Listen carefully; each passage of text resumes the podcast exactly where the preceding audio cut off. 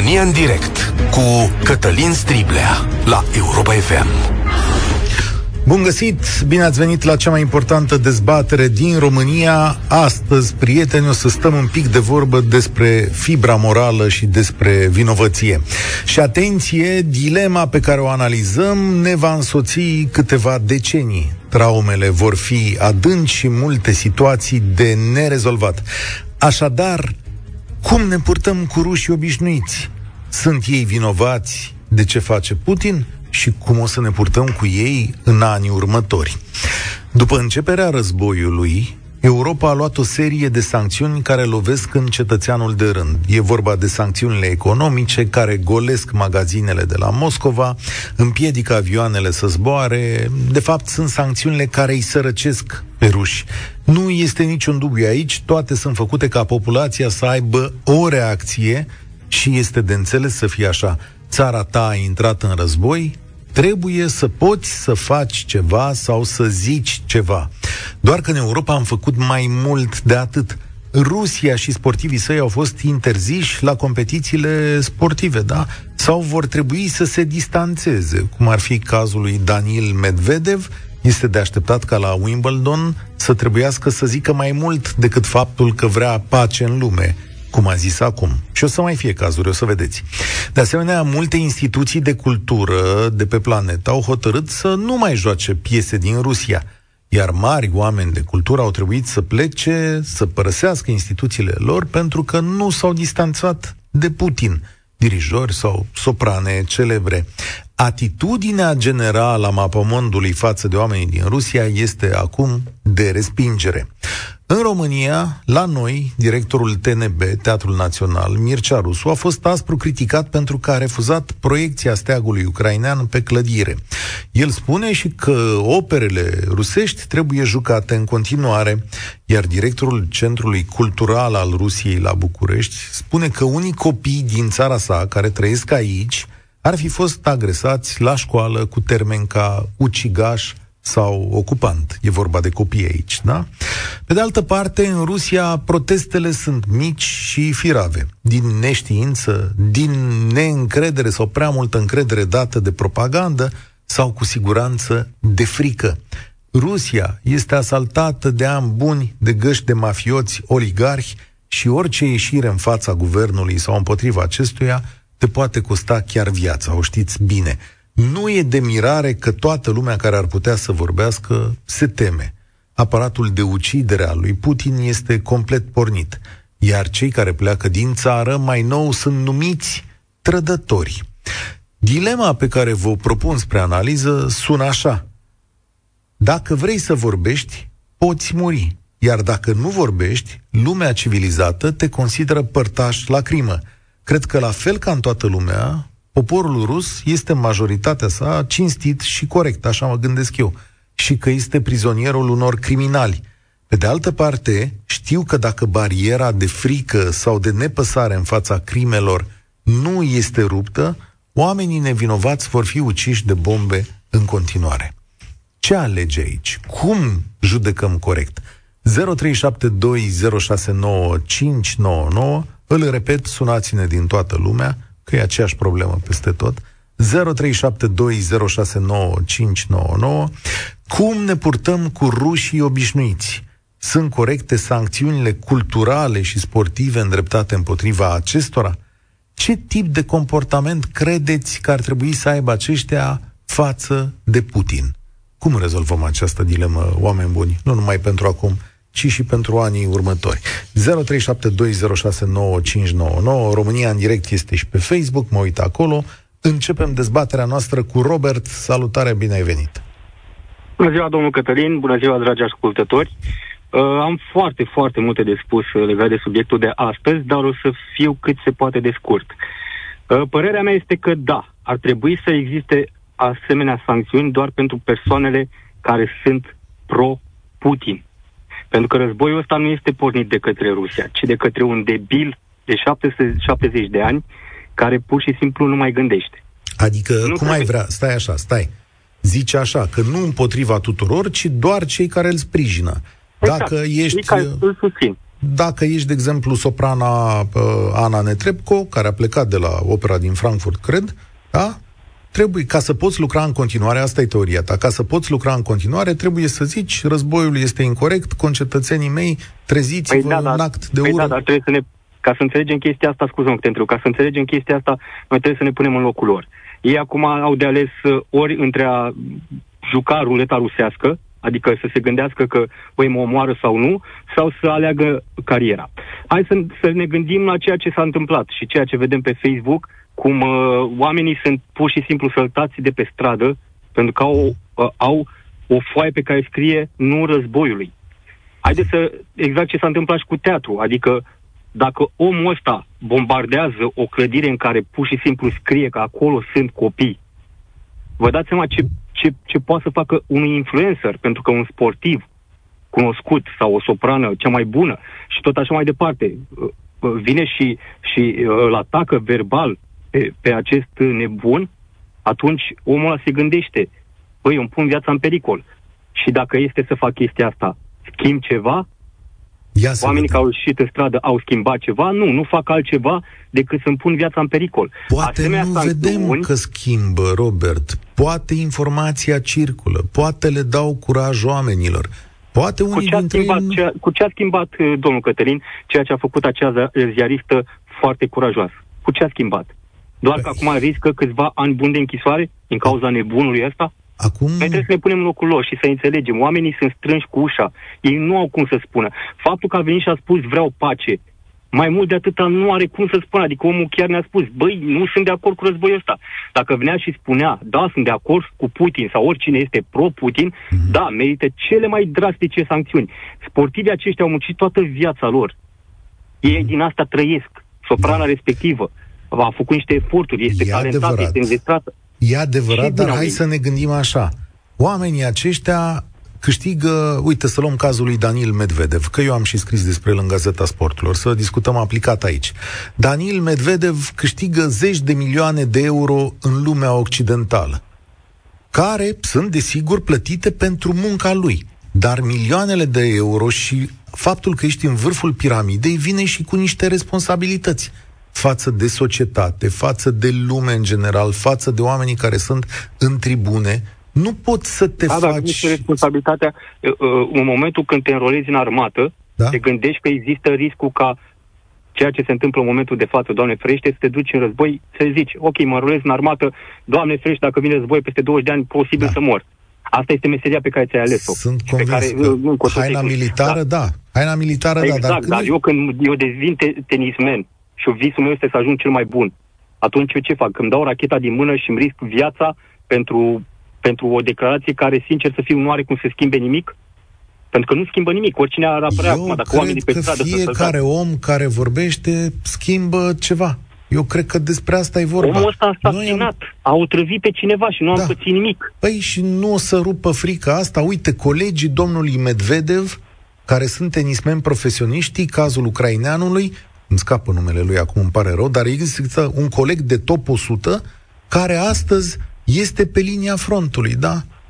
Fotbaliști care sunt pe linia frontului, uh, regizori celebri ucraineni. Domnul Cătălin, dumneavoastră acum, dacă ați fi în locul tenismenului, ați face o declarație cu riscul de a, de a vă pune familia și viața dumneavoastră în pericol? Dar tu n-ai face-o, ca să pui întrebarea, tu n-ai face-o, înțeleg. Nu că nu aș face-o, dar m-aș gândi la viața mea și la familia mea, în primul asta rând. E, asta, asta e dilema, pe care, pe, care dilema pe care am spus-o. Eu acum, din păcate sau din fericire, mi-am ales o meserie în care trebuie să vorbesc, să spun ce gândesc. Dar asta e dilema pe care o avem în față. Și aici, cum să zic, emitem judecăți, am înțeles punctul tău de vedere, le respect, dar îl pun la încercare. Mie așa mi se pare firesc. Noi toți am trăit într-un sistem opresiv, nu? E adevărat că la noi în România, în anii optzeci, când am trăit eu, nu te mai omora securitatea. Dar în anii cincizeci te omora securitatea. Te lua de acasă și te ducea, te ascundea și mureai pe acolo. Și totuși oamenii au vorbit. Da, oamenii au ieșit în stradă, au fost săltați, aruncați în dube, a avut rival pe care l-a otrăvit și s-a l-a vindecat Germania, a asasinat om pe stradă. Ce-a da. pățit? Putin. Nu a pățit nimic. Nu a pățit nimic, dar spun... am înțeles. Am înțeles punctul tău de vedere, Robert. Mulțumesc tare mult. E foarte important și înțeleg acest punct de vedere. Sigur că oamenilor le este frică. când sunt confruntați zilnic cu mafioți, când însuși Putin vorbește ca un lider mafiot și atrage atenția asupra faptului că poți muri, sigur că ți este frică. Dar ce faci ca societate? Ce faci mai departe? Lenche, au înțeles bine numele? Salutare! Nu e, nu? Am pierdut? Cristian, salutare, bine ai venit la România în direct. Alo? Salutare, bine, bine ai venit la România în direct. Bine v-am găsit. Deci, legat de tema dumneavoastră, cred că toți cetățenii ruși au o uh, răspundere morală, la fel cum și noi avem o răspundere morală legată de oamenii pe care alegem. Ok, la noi este democrație sau oarecare democrație, acolo este un alt sistem. Dar alegerile care le facem zi de zi pot să ducă spre astfel de uh, deviații. Așa. Uh, clar nu e moral și nu este bine ca acțiunile să fie îndreptate către populație, dar ei sunt mulți, ei pot să schimbe. Noi din exterior, ca NATO sau ca alte armate, intervenția ar fi mult prea catastrofală și cu prea multe riscuri. Dacă e să se schimbe ceva în Rusia, se poate face doar prin cetățenii ei. Acum, dacă privești cetățeanul de rând care lucrează sau muncește în Occident și care are performanță și mai departe, da, nu e moral, nu e etic ca să-i uh, pedepsești sau să-i uh, le pui să aleagă între pro-război sau împotriva războiului. Nu e. Dar și în nouăzeci la noi au murit oameni, s-au sacrificat. Cred că tot trebuie să decidem și... Dar nu e moral, așa zici, că nu e moral sau etic să le cerem să se uh, pronunțe împotriva războiului? Uh, nu că nu e moral... Uh, e moral să le cerem să se pronunțe, corect, okay. Dar uh, societatea va face mai mult de atât, adică vor apărea, cum am auzit înainte, de cazuri de discriminare, de uh, repulsie, de alungare din societate și așa mai departe a cetățenilor ruși, care poate au sau nu au o tangență sau nu cu acest uh, uh, regim al lui Putin. Asta se va Dar întâmpla nu pentru putem decenii. Asta. Nu putem evita, o? se va întâmpla vreme de decenii, dar îți dau dreptate o? atunci când spui că oamenii simpli, așa cum sunt ei, cu puterile lor, pot să zică ceva. Și mai e un lucru pe care l-ai văzut foarte bine. Cetățenii ruși, mulți dintre ei, și-au făcut alegerea nu astăzi, când funia a ajuns la par, ci de zece cincisprezece ani, când mediul de acolo s-a degradat, când au început să moară unul câte unul. Da? Când a murit Ana Politkovskaya, când a murit Litvinenko, când a murit Berezovski. Sigur că pe Berezovski poți să-l urăști că ți-a furat țara, dar un semn de întrebare tot trebuie să, să-ți pui. Da? Uh, cine a mai fost? Familia Scripal, otrăvită. Alții ca alții care au zburat de la geamuri, au fost duși în pușcării. Când uh, a murit... Uh, Nav- a murit, Doamne ferește ce spun. Când Navalny a fost, uh, a fost uh, atacat, da? Și au încercat să-l asasineze.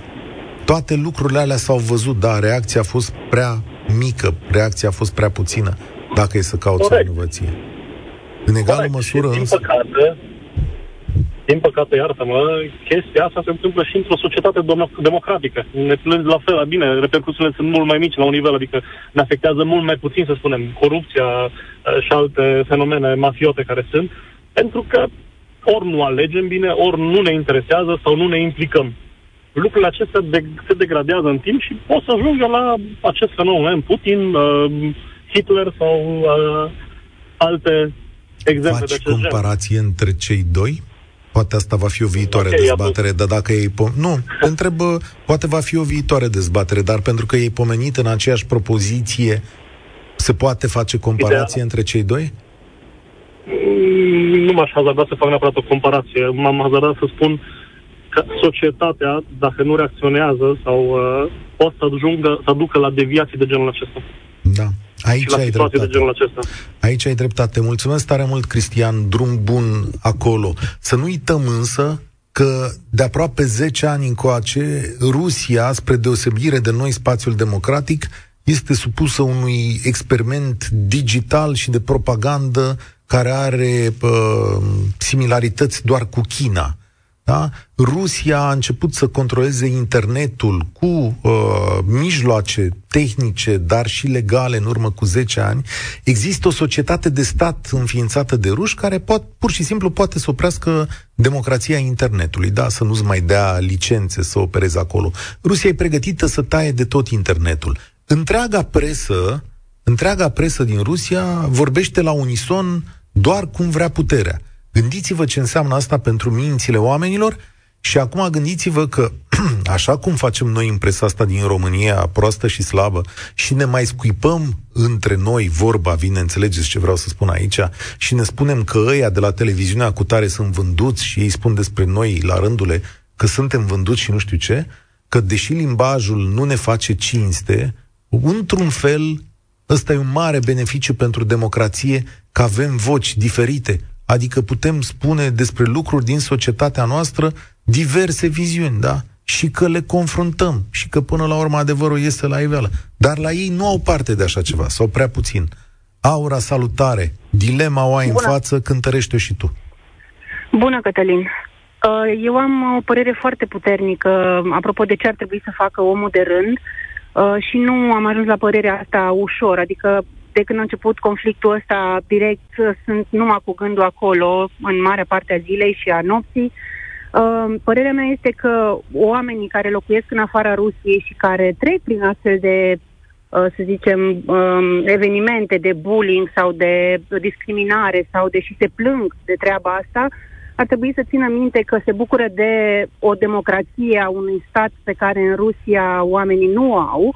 Ar trebui să folosească avantajul ăsta și dreptul ăsta pe care l-au, să spună părerea, să se ducă la școala copilului și să spună în ședință cu părinții, noi nu susținem pe Putin, pentru că dacă nu e persoană publică, mă îndoiesc că Putin are uh, securitatea atât de bine organizată și cu oameni atât de mulți, încât o să mă urmărească pe mine Aura din Germania, care zic că nu-s de acord cu Putin la școala copilului meu. Și ar trebui să ia poziție pentru treaba asta ca să evite aceste evenimente, pentru că oamenii au o voce. Și dacă ești într-o țară unde este democrație și ai uh, dreptul să-ți spui părerea, tu ia-ți copilul de mână, pune un rucsăcel în spate și pune o pancartă în fața ta pe trotuarul ăla din Germania și zi, eu sunt rus și nu-s de acord cu Putin. Fă treaba asta. Și dacă ai familie... Vedere, că te bucuri. Și dacă ai familie. Oamenii ăia din Mariupol n-au avut familii. Ba da. Adică, păi, o să spun exact ce a zis unul din liderii rușilor. Când moare unul, doi, e o tragedie. Când mor mai mulți, e statistică, nu? Da, e adevărat. În Mariupol, da, acum e statistică. Tu, când te duci să protestezi împotriva unui dictator, uite că folosesc eu argumentul ăsta, ți-e teamă pentru cei de acasă, pentru mama ta, pentru tatăl tău, păi care da, stau într-un apartament. Păi da, și din Ucraina le este teamă. Eu am avut discuția asta cu soțul meu, eu locuiesc în Sibiu, sunt în centrul țării, nu sunt la Suceava, nu sunt la Galați și am întrebat ce facem, dacă avansează chestia asta sau dacă vine o bombă și uite, tu ești la serviciu, copilul e la grădiniță și eu să aici, ce facem? Fugim undeva? Sau ne ascundem? Sau ce facem? Și am zis ce aș face eu. Că plec din sat și mă duc în pădure și îmi caut acolo o cabană și mi-am făcut un rucsac unde am un rând de haine și toate actele băgate. Da, în anul două mii douăzeci și doi în Sibiu, în România. Tu vorbești serios că ai rucsac? Că ești da. a doua persoană care da. sună, nu Sorin? E a doua persoană în trei zile care ne sună și ne spune care e rucsacul pregătit. Vorbești serios? Da, am chestia asta. Am niște bani pe care vreau să investesc în casă și nu-i mai investesc să-i țin în cont, Doamne ferește. Am oprit chestiile mari pe care vreau să le fac anul ăsta și sunt atentă la ce se întâmplă în jurul meu. Am nu înțeles. Înseamnă că nu mi-e frică sau... cum să zic, încerc să fiu pregătită pentru ce e mai rău și mă rog să nu se întâmple niciodată. Dar, Dar oamenii aia care sunt în, în țări democratice și sunt ruși și nu au frica asta a celor din Rusia, ar trebui să spună ceva. Și Daniil Medvedev, că pe el îl vede securitatea rusească. Da, inclusiv pe el. Inclusiv pentru el. Că sunt lideri de opinie și până nu ajunge Rusia la o masă critică care să zgâlție sistemul ăla, ce îi așteaptă? Coreea de Nord? Adică... Da, pare o Coree de Nord, adică nu? Păi, pare o Coree de Nord ceva mai... asta e. Oricum, oricum la cât rău a făcut în astea trei săptămâni Putin, uh, generațiile următoare trei patru de ruși or să fie stigmatizați și or să fie... nu să mai aibă loc în comunitatea internațională. Adică omul de rând ar trebui să înțeleagă lucrurile astea, ar trebui să înțeleagă și să-și caute surse de informare alternative. Și inclusiv aia din Rusia, Rusia, aia cărora s-ar putea să le pese. Da. Sau aia care până acum au fost neutri și au fost indiferenți. Bă, eu sunt în Siberia, până ajunge la mine o bombă, pe mine nu mă interesează. Dar ai accepta și un punct de vedere care zice așa, uite, o doamnă care semnează Violeta scrie din Germania pe Facebook: aici sunt destui care sunt pro-Putin și vorbesc de ruși care stau în Germania de zeci de ani. Dacă oamenii ar spune acum că sunt pro-Putin, cum i-ai vedea? Fiind o țară democratică, fiecare are dreptul să-și susțină punctul de vedere. Bravo ție că ești pro-Putin. Hai să vorbim, hai să ne uităm pe dovezi, hai să... Dacă ești un om rațional, o să înțelegi că a fi pro-Putin după ce vezi niște dovezi care poate s-ar putea să nu facă click la tine, că dacă ești într-o țară democratică și ai acces la informația de aici unde nu e cenzură și tot ești pro-Putin, ia-ți un bilet de avion direct, nu ești încă mai întoarce. Mulțumesc tare mult, Aura. Cu cât rușii tac mai mult, cu atât sunt mai responsabili, ne scrie altcineva. Și dacă tac din frică că o să-i omoare? Marius, salutare, bine ai venit la România în direct. Ne auzim în telefon, salut, să Cătălin. Știi, nu mă asculta în radio, în telefon mă auzim. Nu, nu, da, în telefon, ok.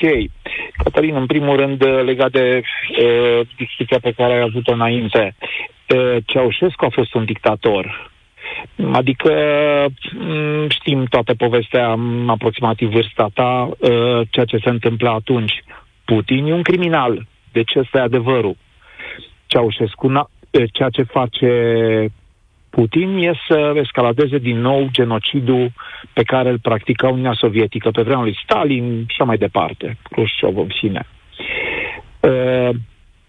Acum, eu zic legat de Pro- problema e la popor, zic eu. Mm. Haide că tot vorbeam de Medvedev. Îmi place tenisul, joc tenis în fine.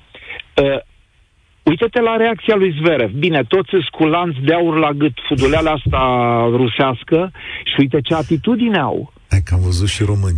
Zverev e un, nu. un cetățean nu. crescut în Germania. Știu la da. ce știu ce povestești. Ne-au zis oamenii aici la emisiune că atitudinea rusului obișnuit e un pic arogantă, că le recunoști ușor când da, ești... Da, de fudulie, un... da, corect. Da, ok, bun. Și ce ne zice asta? Adică către ce ne îndreptăm, Marius? Da, către ce ne îndreptăm? Eu zic că Putin o exacerbează.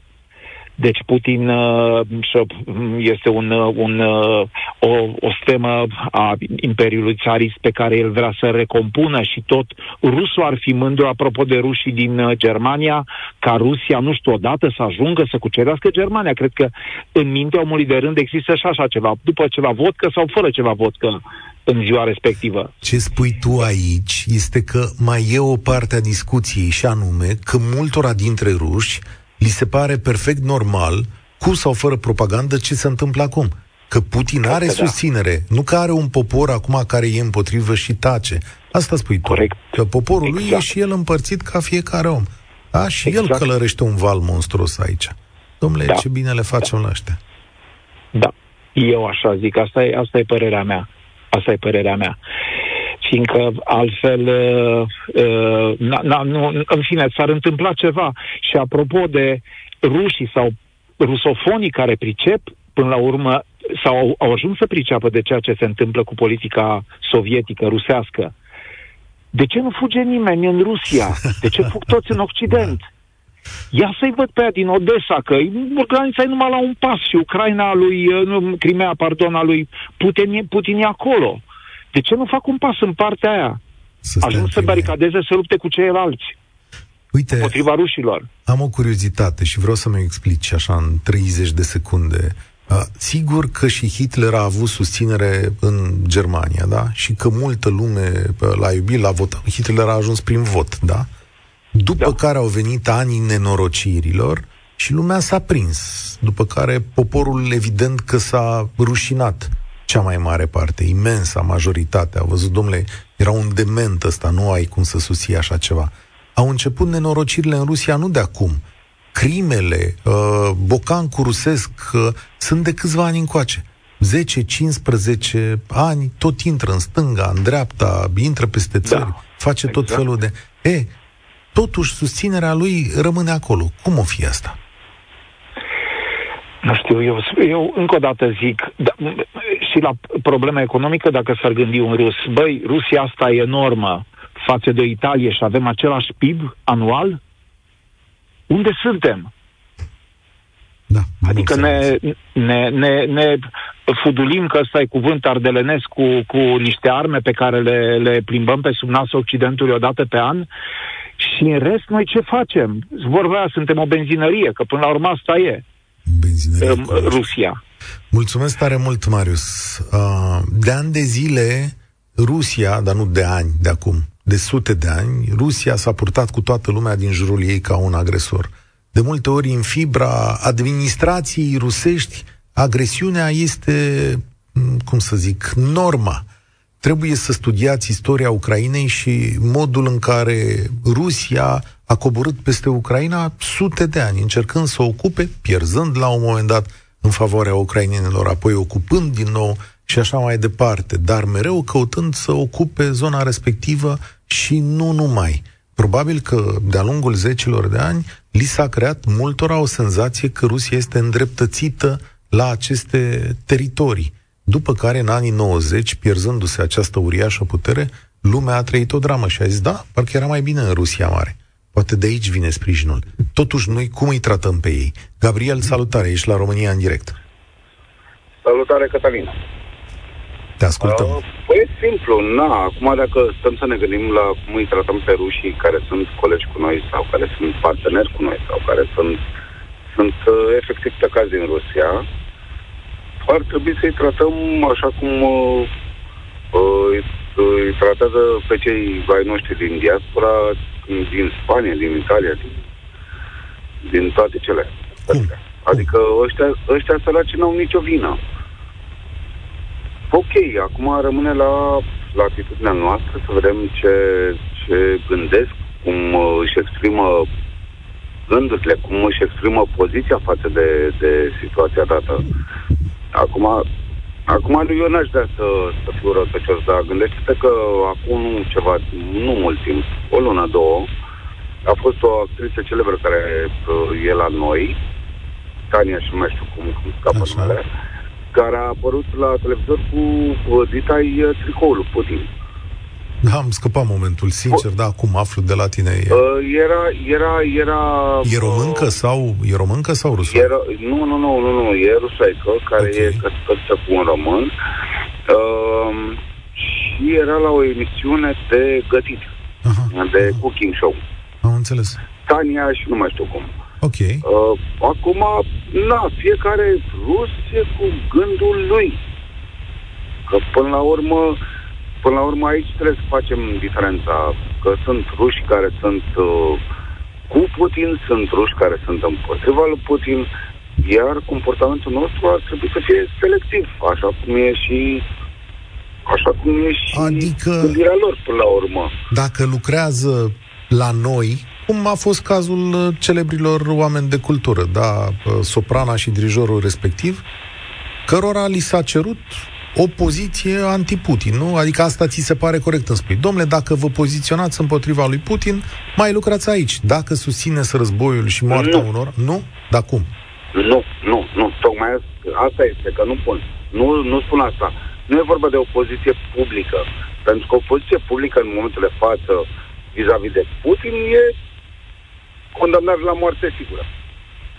Nu, eu mă, mă refer la cum te comport, cum mă comport eu ca om de rând, un coleg rus, mm-hmm. soprană sau ciofia, da. Și să zic că, băi nene, uite, asta e, asta se întâmplă. Dacă ea are o atitudine pro-Putin, atunci automat și atitudinea mea va fi pe măsură. Dacă nu este o atitudine pro-Putin, că putem să influențăm. Păi nu, nu te spune pe mine, Cătălin, dar a fost o știre la Europa F M în care uh, se vedea citat dintr-o uh, fetiță de optsprezece ani care încerca să-și convingă bunicii ruși că uh, tot ce se întâmplă e real. Și nu a reușit. Da, știu, sunt sute, zeci de povești de felul deci dacă, acesta. Dacă... Dacă o nepoată nu reușește să, să-și combine bunicii nepoata fiind uh, acum la noi, uh, cu mama ei. Dacă ea nu reușește să-și combine bunicii, ce șanse are Medvedev sau mai Șarapova sau mai știu eu cine? Dacă o, sunt ea... mai multe voci, nu reușesc chestiunea asta? A reușit oare uh, aia, cum o cheamă, am uitat, uh, de la televiziunea rusă, care a apărut cu pancarta? Poate n-a reușit azi, reușit. Dar astea se întâmplă în timp. Am văzut cum se fac revoluțiile și la noi. E vorba de mai multe seve care se adună în timp. Îți mulțumesc tare mult, Gabriel. Toate lucrurile astea au timp. Nu se întâmplă de pe o zi pe alta, apeși un buton și iese o revoluție. Nemulțumirea fierbe, bocnește. Curajul se bizuie pe o grămadă de oameni care vor ieși la un moment dat. Cu cât sunt mai mulți, cu atât legăturile dintre oameni vor fi mai puternice și curajul lor mai mare. Cineva spune că pe Facebook ce discutăm noi aici e relativism moral. Da? De ce ar fi relativism moral? Pentru că nu există decât un punct de vedere și anume acela că toată Rusia trebuie să se opună războiului. Da? Cred că e mai complicat de atât. Și cum te porți cu rușii care se opun războiului? Da? Adică la ei cum te uiți? Fie că sunt în țară sau în străinătate. Dumitru, salutare, ești la România în direct. Salutare. Eu sunt, cred că, un pic mai drastic, să zic așa. Spuneai la începutul emisiunii că, dacă este corect, că toate aceste uh, măsuri luate de Europa și de America și de se răsfrâng asupra rușilor de rând. Nu, atenție, eu am făcut o separație, am zis așa, sancțiunile economice îndreptate împotriva Rusiei sunt corecte, sunt, nu există altă cale, asta e, exact, ăsta e punctul meu de vedere. În același timp ai spus că se răsfrâng și asupra rușilor de rând. Da, nu da, neapărat... da, păi și așa sunt intenționate, Bun. Nu sunt asupra... Dar uh, toate aceste acțiuni nu se răsfrâng, ale Rusiei, nu se răsfrâng și asupra noastră, uh, ca și cetățeni de rând, și nu numai din România. Vor, da, da. Vorbesc acum de prețuri crescute, de da. tot ce înseamnă. Sigur și atunci, da. uh, cred că, hai, cei din interiorul Rusiei, să zicem că nu au acces la informații, că nu au internet, că sunt ținuți în, în, în lipsă de informație și sunt spălați pe creier. Dar cred că cei din afară ar trebui să ia atitudine cât mai multă și să spună răspicat, nu, cum spunea uh, interlocutorul tău de mai înainte, uh, doar în cadrul restrâns. Cred că ar trebui să o spună cu toată puterea și când spui tu, păi au familie, tocmai că au familie să facă lucrul ăsta. Eu te pun la încercare, pentru că... Picătură cu picătură, să știi că se umple oceanul. Asta zic și eu. Și eu le cer același lucru sportivilor și personalităților culturale ale Rusiei, care sunt lideri de opinie fiecare în domeniul lui, și eu le cer același lucru. Eu cred că dacă ești Daniil Medvedev sau Maria Șarapova, după caz, ca să dau exemple la îndemână, ai o obligație morală față de sportul tău, munca ta și susținătorii tăi de pe glob ca să te opui acestor chestiuni, să spui ceva. Chiar dacă vor exista repercusiuni. Nu o faci, înseamnă că ești de acord cu ceea ce se întâmplă. Da, acum, sigur, aici vezi... Că și neutralitatea asta nu poți să te ascunzi în spatele unei neutralități că pe mine nu mă interesează sau pe mine nu mă afectează sau pe mine mi-e frică de ce se va întâmpla. Mm. Trebuie, aici trebuie să fie alb și negru, simplu. Ok. Îți mulțumesc pentru punctul tău de vedere tranșant. Acum, în viața oamenilor, situațiile nu sunt albe și negre. Noi le-am dorit așa și, desigur, că în această situație așa trebuie să fie. Pe de altă parte, nici eu nu știu, sper vreodată cineva să aibă ocazia să-l intervieveze pe domnul Medvedev sau pe alții și să zică, da, de ce nu vorbești? Cine știe ce vom afla? În orice caz, cred că este obligat să vorbească. Antonio, salutare, ești la România în direct. Bună ziua, domnul Striblea. Uh, am sunat uh, în legătură cu subiectul pe care îl tratați, vreau să vă spun următoarea chestiune. Uh, bunicul meu, fiertat din partea mamei, s-a născut în Bucovina, lângă Cernăuți, prin treizeci și... nu, douăzeci și opt. Și în patruzeci și ceva, după ce rușii au luat uh, Bucovina a, revenit în, a venit în partea asta a României, România noastră. Acolo, în Bucovina, lângă Cernăuți, în sat, așa au rămas rude pe care ulterior noi le-am vizitat în anii optzeci până în nouăzeci. Mergeam acolo în vizită. Vreau să vă spun că aproape toate rudele care erau acolo, care au rămas în Bucovina luată de ruși și după aceea devenită Republica Ucraineană, toți se considerau ruși. Nu se considerau nici români, nici ucraineni. Uh, nu fuseseră rusificați, nu au fost luați, alte rude au fost mutate în Kazakhstan, în Maroc, dar cei care au rămas acolo se considerau, se considerau ruși, nici măcar ucraineni, nici măcar români. Okay. Deci, deci, din punctul ăsta de vedere, cred că societatea Federației Ruse și în Ucraina în special e împărțită în funcție de anul nașterii. Mulți care sunt născuți înainte de căderea comunismului și care practic au făcut o școală și au amintiri și au copilăria într-o anumită societate făcută, unii chiar cred că sunt chiar nostalgici după comunism. Cei mai tineri vor libertate și vor o Europa exact... Au alte valori, este, trăiesc într-o exact, lume digitală. Se raportează la alte valori. Creierul uh, lor e deja în Europa, chit că fizicul le este uh, în Ucraina sau, absolut, la, sau la Moscova. Absolut. Uh, deci, din punctul ăsta de vedere, nu știu cum... Uh, eu, cel puțin, n-am nicio problemă să tratez un rus ca pe orice altă persoană, numai că, uh, vedeți, uh, contextul actual... Contextul actual este oarecum, hai să spunem, similar celui din al doilea război mondial, când chiar dacă erai german și n-ai fost pe front, probabil erai privit cu o anumită ură, cu resentimente, cu, deși nu avea nicio legătură cu armata germană. În egală măsură... Aici cred că trebuie să lucrăm, trebuie să lucrăm cu mentalitatea oamenilor. Într-adevăr, cei care, și aici mă refer la oamenii de afaceri, pentru că și în România sunt oameni de afaceri, uh, am lucrat uh, o perioadă în uh, sistemul bancar și aveam uh, oameni de afaceri care veneau să facă fel de fel de tranzacții și erau uh, de origine rusă și aveau, aveau afaceri în industria metalelor, uh, transferau fonduri. Acum nu știu, cineva trebuie să urmărească fondurile alea, dacă mergeau aici chiar la el acasă. Aici e o problemă sau... separată. Da, mulțumesc tare mult, Antonio. Trebuie să ne oprim aici. Despre sancțiunile economice vom vorbi altă dată. Eu cred că marile voci ale Rusiei, în primul rând, sunt datoare să vorbească. Da? Chiar dacă ar putea să sufere consecințe. Cu cât sunt mai mulți, cu atât va fi mai bine. Nu știu în ce măsură fiecare cetățean din poporul rus va putea să vorbească sau va găsi curaj. Dar atunci când vocile care sunt văzute pe toată planeta vor vorbi, atunci lucrurile se vor opri mai ușor. Asta a fost România în direct. Eu sunt Cătălin Striblea. Spor la treabă! Participă la România în direct de luni până joi, de la ora treisprezece și cincisprezece la Europa F M.